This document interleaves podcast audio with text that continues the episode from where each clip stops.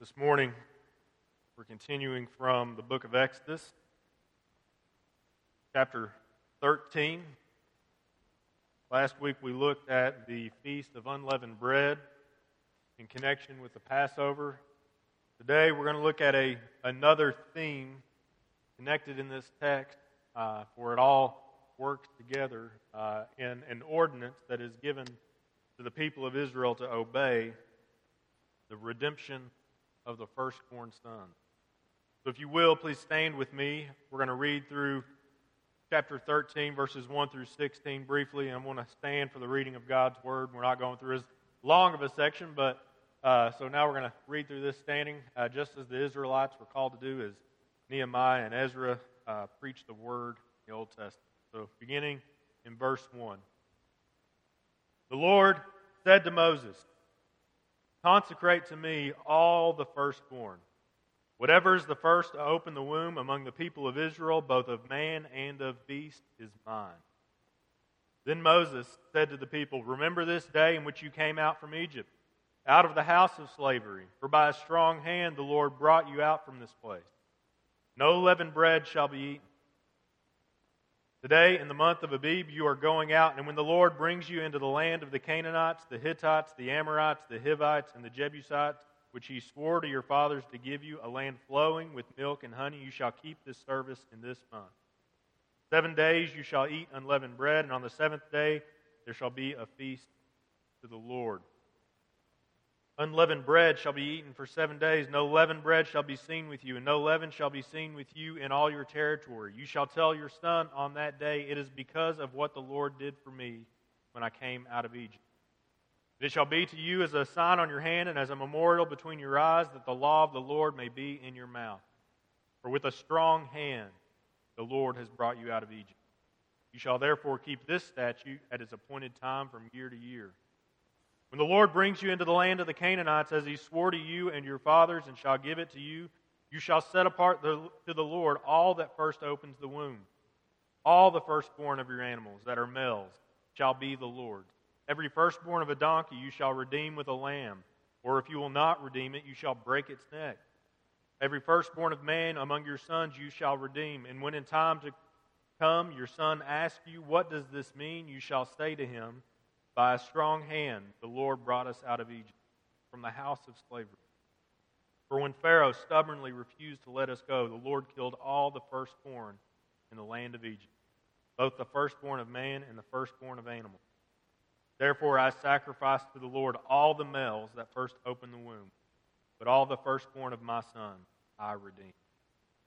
It shall be as a mark on your hand or frontlets between your eyes, for by a strong hand the Lord brought us out of.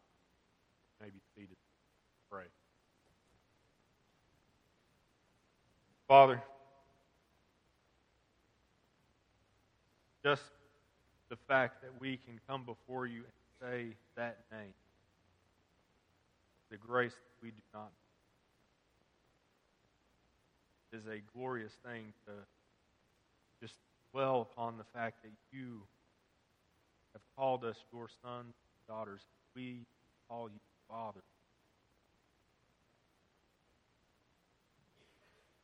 For this is only because of your grace.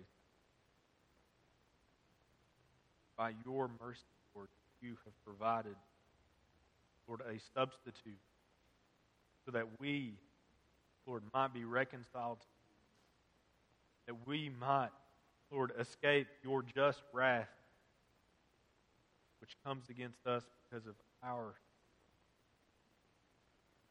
Lord, as we look upon this promise of a substitute, as we look upon the, Lord, the, the justness of your wrath and, Lord, the requirement of sacrifice, Lord, may we see your great love coupled, Lord, with your great justice. Or may we see that this is not some mere command for a people who lived thousands of years ago, Lord, but this is a truth that impacts us. That we too fought Christ. I pray that we would understand that. Lord, may you make yourself known, reading, preaching. Pray all this Christ.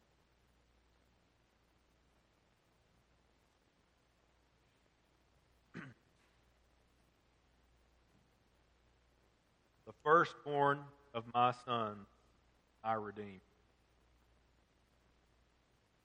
Some things are becoming ever more real to me. Yesterday marked one month till due date, so these kind of things really start to hit home.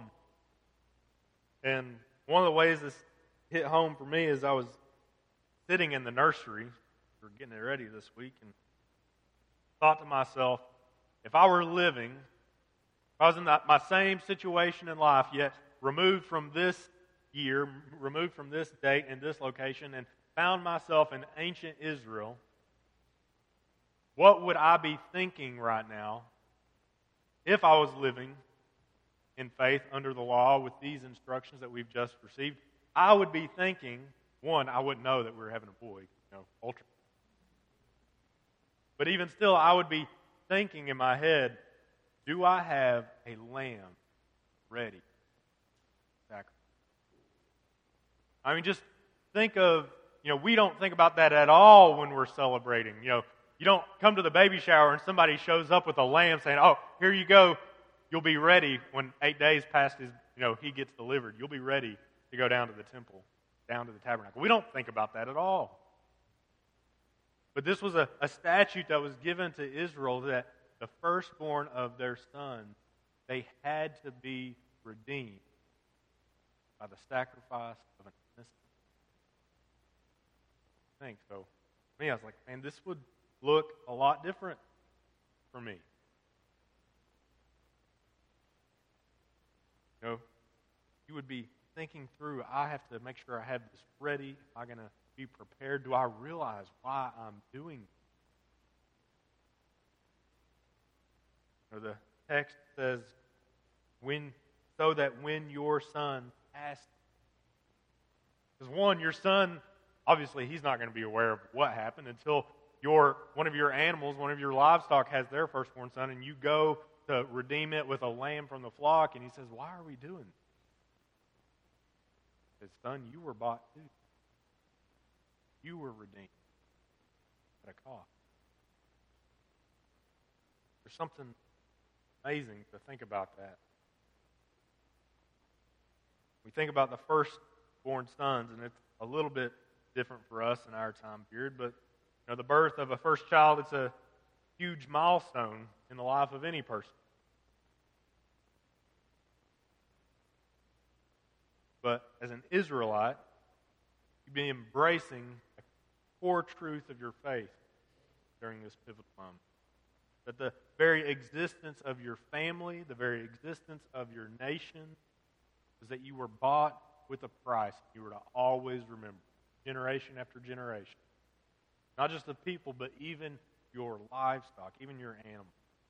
Now, firstborn sons, this is a foreign concept to our ears to some degree. My sisters and I, we may argue that my older brother Seth is the favored child. I can say that because he's not here. You better not be listening.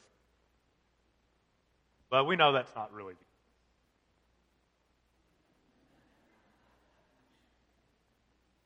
But in the ancient Near East, in many either many other ancient cultures, this wasn't always the case. We hear the story, if you know the story of Jacob and Esau and the, the battle over the birthright. Well, that was a, a real thing. The, the oldest male child, had, he had certain value.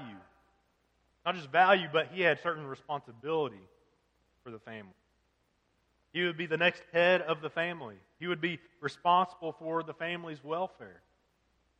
Being the firstborn was a position of honor, a position of responsibility.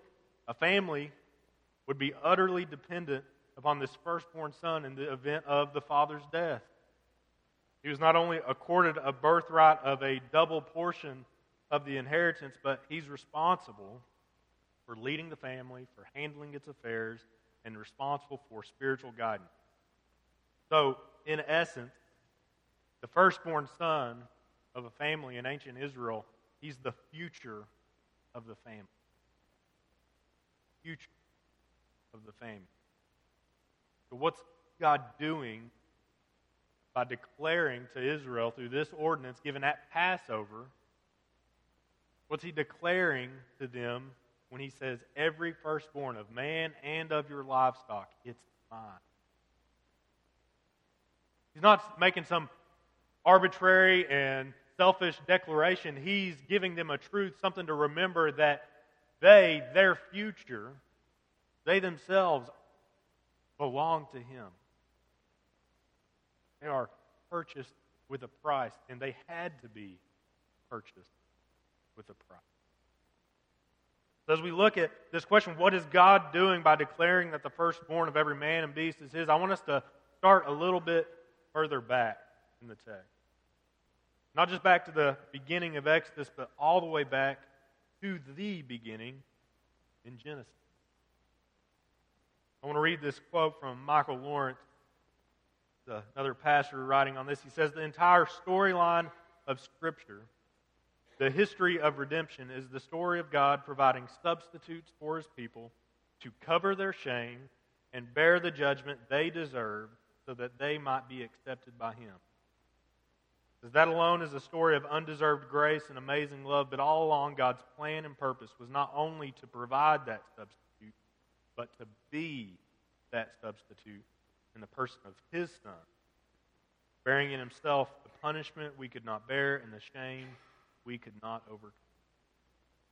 So, what I want us to see this morning is the, the, the command that we read in Exodus 13 where God says, You must redeem your firstborn sons because they are mine. It's a one step along a long process of promise, fulfillment, redemption, and uh, this, this description of how God is going to save his people. I want us to see this in light of the big plan. I want us to see it in light of the, the large scope, the epic story that God has been do, uh, writing and that He's been guiding so that we might see and worship Him. I want us to look at something called atonement. Specifically, something called, I'm going to use three words that might sound technical, but you'll get it here in a minute as we look at how God atones for the sins that we deserve, that atones for the sins that we committed by substituting a sacrifice that was sufficient and takes away and takes on the penalty that we deserved. It's a term, a phrase that's called penal substitutionary atonement. That God would atone for our sins by taking on our punishment. And you may say, well, what does that mean? Well, let's walk through first how this is revealed in Scripture. We see first that God provides a substitute. So if we look at the beginning of the story with Adam and Eve, you have Adam and Eve living in perfect relationship with God, perfect relationship with one another, perfect relationship with creation. Yet what do they do? They sin. They choose their the lie that Satan tells them. They believe that lie and then act upon it and thus bring on judgment. But God told them before they committed this act that if they were to disobey him, they would what? Die. He says, You will surely die. But what we see in the story of Genesis 3 is that even as they partake of the fruit of the tree of knowledge, the knowledge of good and evil, what they were not supposed to partake of, do they die immediately? No. But their countenance, their nature is radically changed. They now live in fear of God, seeking to hide from Him in the garden instead of joyfully entering into His presence. They know that they've done wrong. They know that they can't stand in the presence of a holy God. Their sin brings upon them shame and guilt They are no longer able to relate to one another. And God warns them. He says, You will be banished from my presence. You're going to be banished from the garden. And that man, the ground is going to be cursed because of you. Woman, Eve, Childbirth will be a pain for you now. But in the midst of these curses, as God tells them, it's still grace because He said, What? You will surely die, but they're not immediately wiped out. God could have immediately wiped, out, wiped them out and started over, but no, He shows grace. He shows it through a promise. It says in Genesis 3:15, I will put enmity between you and the woman between your offspring and her offspring, he shall bruise your head, and you shall bruise his heel. This is during his curse to Satan. Serpent. Then there is a, a promise, but then we see God provide a substitute. We read in Genesis that they were naked and unashamed. And then when they committed sin, they realized they were naked and they were ashamed. But what is God? They tried to clothe themselves with fig leaves. They couldn't provide garment that would effectively cover them. So what does God do? God provides them animals. But we know what did that require? Already we've got the hint. For our sin, our shame to be covered, it will require the life of someone. It will require the life of something. We see that God provides a substitute for Adam and Eve. Then we get to moving forward in the story of redemption, we get to Abraham. You get to Abraham, you get to Genesis 15. It's a passage that I love as God establishes his covenant with Abraham. He does it through this ritual sacrifice. I'm not going to read all of it now, but uh, described it before where he has laid out this, this sacrifice where the animals are split in two. But then for Abraham, he puts Abraham to sleep and God, while they're both supposed to walk through these sacrifices, signifying that if I break this covenant, then this shall come, this punishment, this death will come upon me.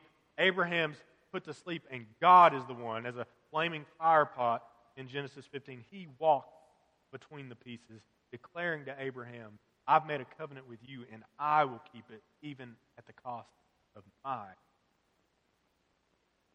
We see this promise, and it's based with that promise that God gives to Abraham in Genesis 15 that we get to Genesis 22.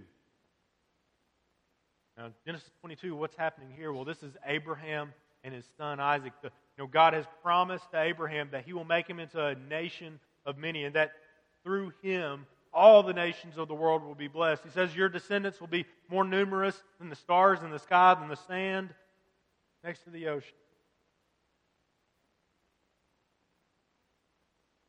But then, when God finally provides Abraham a son, God tells him to take Isaac, top of the mountain, sacrifice. I want to read from verses 8 through 14 of chapter 22 just to hear what's going. So, Isaac, as they're he's probably he's not just a little boy at this point he's probably a, a teenager if not a grown man even as he goes with his father. Abraham and him are walking to the top of the mountain. They leave their servants behind and they know they're going to provide a sacrifice but they've got nothing with them. What does abraham do? Abraham says in verse 8 god will provide for himself the lamb for a burnt offering my son so they went both of them together when they came to the place of which God had told him, Abraham built the altar there and laid the wood in order and bound Isaac his son and laid him on the altar on top of the wood. Then Abraham reached out his hand and took the knife to slaughter his son.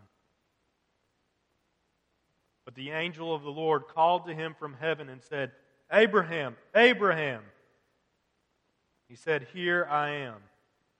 He said, Do not lay your hand on the boy or do anything to him, for now I know that you fear God, seeing you have not withheld your son, your only son, from me. And Abraham lifted up his eyes and looked, and behold, behind him was a ram, caught in a thicket by his horn. And Abraham went and took the ram and offered it up as a burnt offering instead of his son. So Abraham called the name of that place, The Lord Will Provide. As it is said to this day, On the mount of the Lord shall be provided.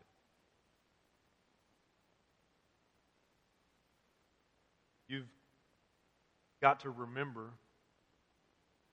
Genesis, Exodus, Exodus Leviticus, Numbers, Deuteronomy. This is the Torah, the five books of the Bible written by Moses for the people of Israel to tell them the history of how they came to be. So when they talk about the firstborn sons, it's not just a command without a context, but they would have known the promise. Look, as Abraham trusted in God to provide a substitute, God will provide a substitute for us. When we get to Israel at the Exodus, God still provides a substitute when He says, I'm going to appear in my wrath against Pharaoh. But even before that, you get back to the beginning of Exodus, and what does God declare to Pharaoh? He says, through Moses, You shall say to Pharaoh, Thus says the Lord, Israel is my firstborn son. And I say to you, Let my son go, that he may serve me. If you refuse to let him go, behold, I will kill your first. See this connection continuing. And it, it brings us to today's text because we know Pharaoh did just as God promised. Pharaoh refused to let them go. And God, during the Passover, brings his wrath against those who've re- rebelled against him. And he tells his people the only way that you too will not feel the wrath is if you sacrifice a lamb, place that blood on the door, trust in my When we get to this text today, and God says, Consecrate to me all the firstborn, they are told to do this so that they would perpetually recognize that they truly belong to God. That this was most perfectly exemplified by the fact that he owned the first and the best of all that they had. That they would recognize they needed a substitute to take on the wrath of God in their place. They were told they need a substitute. But they've seen how God has so richly provided a substitute from Adam and Eve to Abraham. And now, even as He has come to rescue them out of Egypt, He's provided a substitute. But these small substitutes are not complete, are they? See, God would not only in Exodus establish this rule that the firstborn sons of Israel would have to be redeemed, but if you continue reading on, and we know Israel, one, fails to go into the promised land, and they're given the law, and they're told how to structure, and as the, the tribes are structured in their purpose, and the tribe of Levi is dedicated to lead the nation in worship, we see that they are chosen to be the firstborn son, the, the substitute for the firstborn sons of all of Israel. That Levi would be set apart. So that the substitute would also be the mediator. The substitute would be the one who regularly offered the sacrifice. So we see that again. So God's still telling this story to the people of Israel. One, you need a substitute. But nothing that you can provide is going to be good enough. But I've promised to provide a substitute. That goes all the way back to Genesis 3:15. So Israel, even as they had to come year after year they not only had to provide substitutes for their firstborn, they also had to provide a substitute sacrifice as they had to have their sins atoned for every year at the Day of Atonement. So, sacrifice after sacrifice, bloody, suffering sacrifice is given in their stead. Because their sin separates them from the holy God called see there's still promise the midst. God promises. Their regular participation in these sacrifices is a holding on to this promise that God is going to provide substance.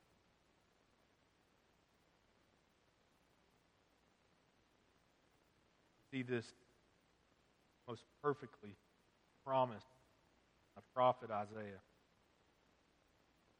as Israel falls into rebellion. The nation is falling apart. The prophet Isaiah says, Where is our hope? Where is our hope? And God reveals to him in this magnificent chapter.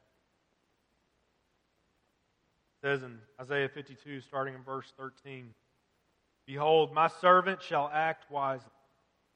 What is God saying here? He's saying, I am going to send a servant, a, someone who will suffer in your stead. He shall be high and lifted up and shall be exalted. As many were astonished at you, his appearance was so marred beyond human semblance, and his form beyond that of the children of mankind. So shall he sprinkle many nations. Kings shall shut their mouths because of him. For that which has not been told them, they see, and that which they have not heard, they understand. Who has believed what he has heard from us? And to whom has the arm of the Lord been revealed? For he grew up before him like a young plant, and like a root out of dry ground. He had no form or majesty that we should look at him, no beauty that we should desire him. He was despised and rejected by men, a man of sorrows and acquainted with grief. And as one from whom men hide their faces, he was despised, and we esteemed him not. Surely he has borne our griefs and carried our sorrows. Yet we esteemed him stricken, smitten by God, and afflicted. But he was pierced for our transgression. He was crushed for our iniquities. Upon him was the chastisement that brought us peace, and with his wounds we are healed. All we like sheep have gone astray. We have turned every one to his own way, and the Lord has laid on him the iniquity of us all. He was oppressed and he was afflicted, yet he opened not his mouth, like a lamb that is led to the slaughter, and like a sheep that before its shears is silent, so he opened not his mouth. By oppression and judgment he was taken away. And as for his generation, who considered that he was cut off out of the land of the living, stricken for the transgression of my people, they made his grave with the wicked and with a rich man in his death, although he had done no violence and there was no deceit in his mouth. Yet it was the will of the Lord to crush him. He has put him to grief. When his soul makes an offering for guilt, he shall see his offspring. He shall prolong his days. The will of the Lord shall prosper in his hand. Out of the anguish of his soul he shall see and be satisfied. By his knowledge shall the righteous one, my servant, make many to be accounted righteous, and he shall bear their iniquity. Therefore I will divide him a portion with many. He shall divide the spoil with the strong, because he poured out his soul to death and was numbered with the transgressors. Yet he bore the sin of many and makes intercession for the transgressor. What was the prophet Isaiah looking for? He received from the Lord that not only would the substitute finally be provided, but he would be a substitute who was perfect, a substitute whose sacrifice was sufficient. Not only that, but he would be a mediator, that he would die, he would take on our sins in our place, and then he would stand as our mediator before a holy God, defending us, standing for us.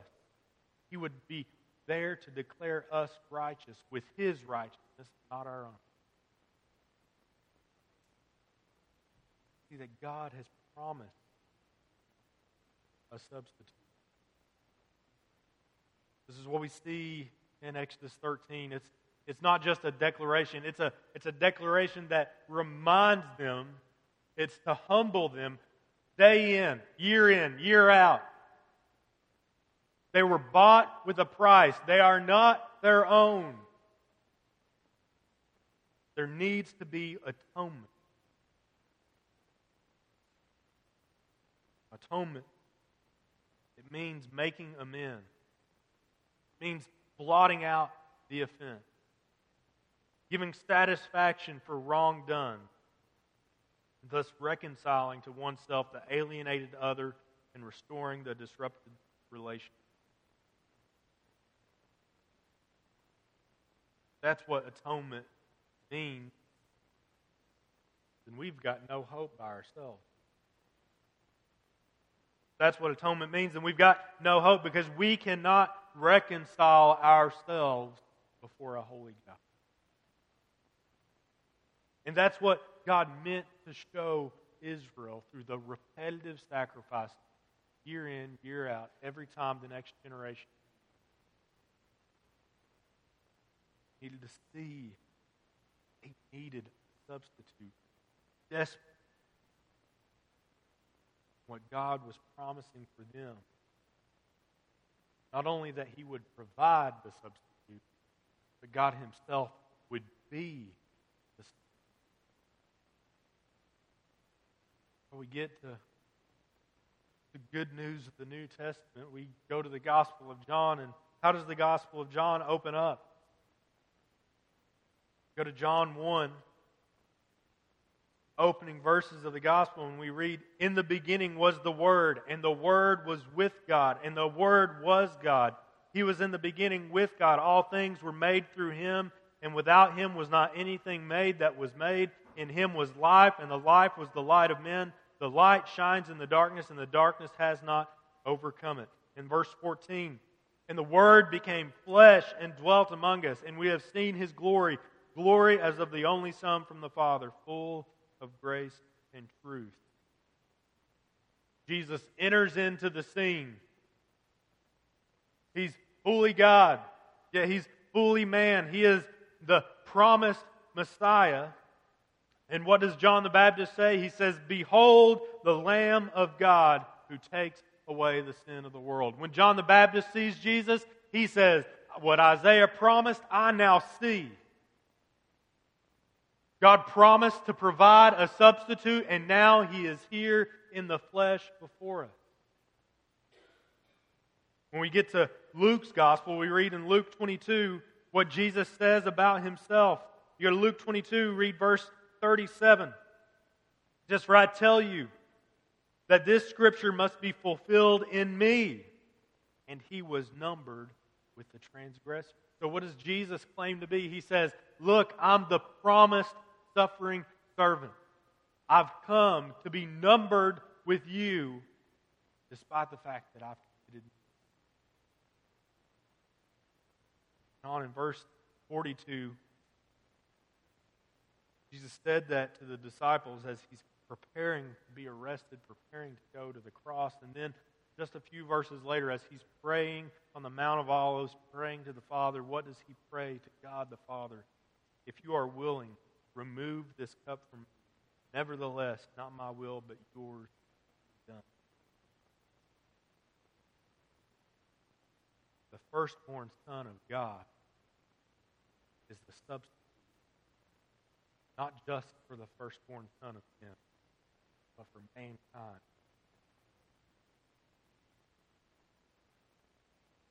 Jesus declares in these verses what's already been promised.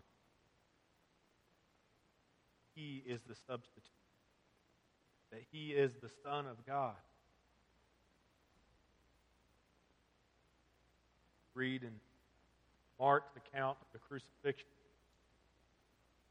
If it wasn't enough that Jesus witnessed to himself, then listen to the witness from a secular unbeliever as Christ dies on the cross. There's earthquakes, the sun is eclipsed, the, the darkness comes about and everyone is terrified. But what does the centurion say in verse 39 of chapter 15? He stood facing him, and when he saw Jesus breathe his last, he says, Truly, this man was the Son of God.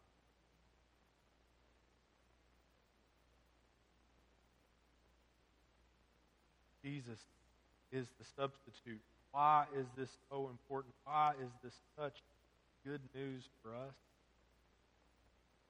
I'll let the author of Hebrews that. What I was it's this long picture, long story. Hebrews opens up saying long ago, at many times and in many ways, God spoke to our fathers by the prophets. But in these last days, He has spoken to us by His Son whom he appointed the heir of all things. You hear that language?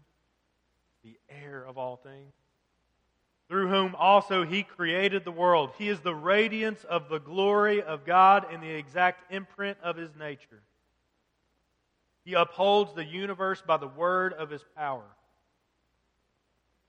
After making purification for sin, he sat down at the right hand of the majesty on high. Jesus, the firstborn Son of God, the heir of all things, gave up what he had so that we might do life with him. That's what we read in Philippians 2. He set aside his glory to take on human flesh, to become like us, and to die for us. This is good news.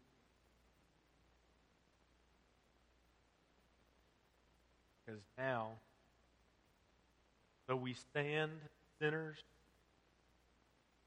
before a holy God condemned without hope, we now have hope. There is a sufficient substitute, a perfect substitute for us. The author of Hebrews says, Therefore, brothers, since we have confidence to enter the holy places by the blood of Jesus, by the new and living way that he opened for us through the curtain that is through his flesh. And since we have a great priest over the house of God, let us draw near with a true heart and full assurance of faith, with our hearts sprinkled clean from an evil conscience and our bodies washed with pure water. Let us hold fast the confession of our hope without wavering, for he who promised is faithful. Why do we need to see this? God made a promise to Adam and Eve.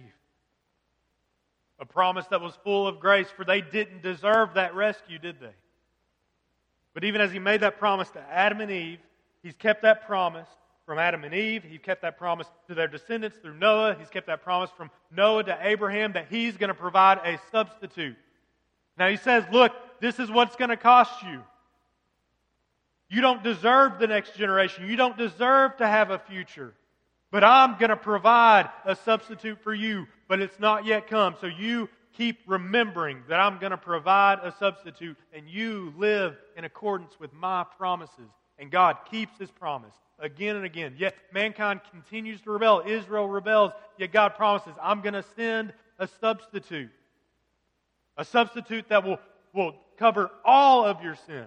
Not only that, but if you read in Isaiah 52, he says, not only will he sprinkle Israel, he will sprinkle the nation. So this promise was not just a promise of rescue for Israel, but it was a promise for the entire world. So God's going to send a substitute, and then God substitute enters onto the scene, and it is God Himself who's taken on human flesh, and He gives up His life so that we then might have life with Him. Now, if there's not good news there, I don't know what's good news. You don't deserve it. You deserve to go to hell. You deserve the wrath of God. But God, in His grace, has substituted Himself for us. That's the promise of the gospel.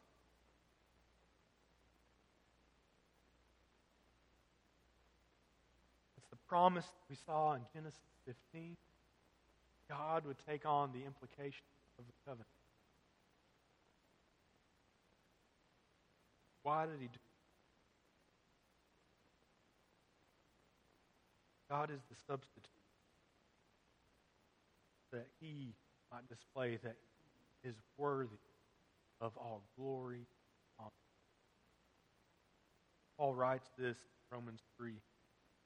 21 to 26. But now the righteousness of God has been manifested apart from the law, although the law and the prophets bear witness to it. The righteousness of God through faith in Jesus Christ for all who believe, for there is no distinction, for all have sinned and fall short of the glory of God and are justified by his grace as a gift through the redemption that is in Christ Jesus, whom God put forward as a propitiation by his blood to be received by faith. God put Jesus forward as a propitiation, as a payment in blood for what we deserve. Why did he do it? It says this was to show God righteousness because in his divine forbearance, he had passed over former sin. And it was to show his righteousness as, as at the present time, so that he might be both the just, for God would be unholy, unworthy of our worship if he did not punish sin when it must be punished, when he did, if he did not deal with sin. But he says God did this so that he might be the just and the justifier. So, what's the point of this? God says, I'm going to demonstrate my justice and I'm going to demonstrate my grace by being not only the one who upholds the law and keeps the law, but who, the one who takes on the punishment of the law for you so that you might know me.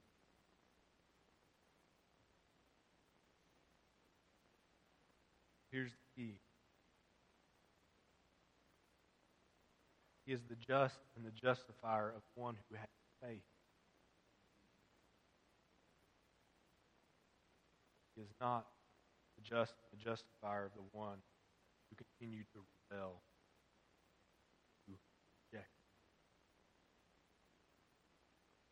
God demonstrates his righteousness that he satisfies justice by pouring out his wrath against sinful mankind. But he does so all while keeping his promise, which he made take on the consequences of our sin. He does this through his Son, Jesus, who is the perfect sacrifice, the perfect Passover lamb, the only obedient and innocent man to ever walk. God pours out his wrath upon him that we might escape that wrath forward to right.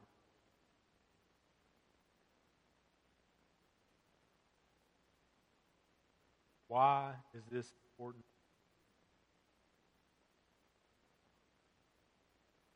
Why is this good news?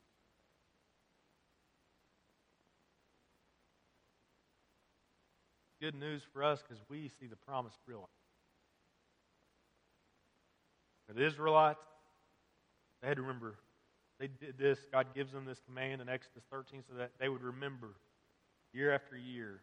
Every time they had a son, every time their horse, cow, their donkey, their oxen had a firstborn,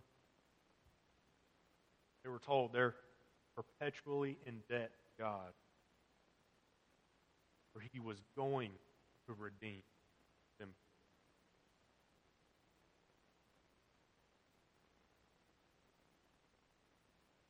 Here's the good we get to look back across. God has redeemed for him. Why Paul asked the Galatians, Who has bewitched you that you should not obey the truth, before whose eyes Jesus Christ was clearly portrayed among you as crucified? He says, Why are you living not in light of the cross? You saw, you know, he was crucified for your sins. Why are you not living in light of that? Two points for why this is important for us. It was important for the Israelites because they were told they're not our own. It's important for us because we are not to live as if we are our own. We are bought price. Paul says, 1 Corinthians 6, flee from sexual immorality. Every other sin a person commits is outside the body, but the sexually immoral person sins against his own body. Or do you not know that your body is a temple of the Holy Spirit within you, whom you have from God? You are not your own, for you were bought with a price, so glorify God in your body. So, you, whether it's sexual immorality, whether it's greed, whether it's covetousness, whether it's lying, whether it's abuse, whether it's violence, whether it's anger, you are not your own, so stop living like you are.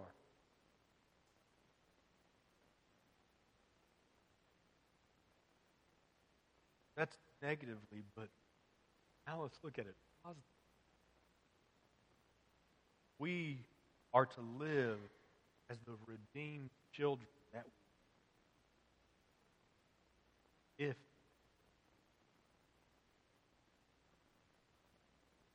if you have trusted in God, then you know you have access to the throne room of the creator of the universe. You can call him Father. You can come before him with your concerns, and you can look upon his steadfast love and the promises that he has made and that he has kept. You can know with confidence.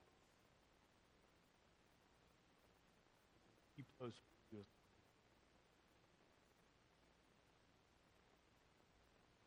light of this promise, I want to close with these words from Peter. If we're to live as redeemed children, then this what this looks like. Peter says, Therefore, preparing your minds for action and being sober minded, set your hope fully on the grace that will be brought to you at the revelation of Jesus Christ. As obedient children, do not be conformed to the passions of your former ignorance, but as He who called you is holy, you also be holy in all your conduct. Since it is written, You shall be holy, for I am holy. And if you call on him as Father who judges impartially according to each one's deeds, conduct yourselves with fear throughout the time of your exile, knowing that you were ransomed from the futile ways inherited from your forefathers, not with perishable things such as silver or gold but with the precious blood of Christ, like that of a lamb without blemish. He was foreknown before the foundation of the world, but was made manifest in the last times for sake who through him are believers in God, who raised him from the dead and gave him glory, so that your faith oh.